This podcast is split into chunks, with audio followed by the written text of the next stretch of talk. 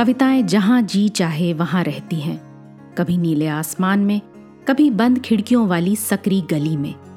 कभी पंछियों के रंगीन परों पर उड़ती हैं कविताएँ तो कभी सड़क के पत्थरों के बीच यूँ ही उगाती हैं। कविता के अलग अलग रूपों को समर्पित है हमारी पॉडकास्ट श्रृंखला, प्रतिदिन एक कविता। कीजिए एक नई कविता के साथ अपने हर दिन की शुरुआत। हमारी आज की कविता है, परवाह। इसे लिखा जसिंता केरकेट्टा ने। आइए सुनते हैं ये कविता, मेरी यानी आरती की आवाज़ में। माँ एक बोझा लकड़ी के लिए क्यों दिन भर जंगल छानती, पहाड़ लांघती, देर शाम घर लौटती हो? माँ कहती है, जंगल छानती, पहाड़ लांघती दिन भर भटकती हूँ, सिर्फ़ सूखी लकड़ियों के लिए।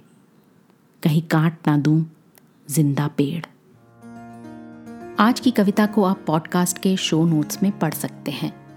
आप जहाँ भी प्रतिदिन एक कविता सुन रहे हैं, वहाँ अपने कमेंट्स शेयर करना ना भूलें।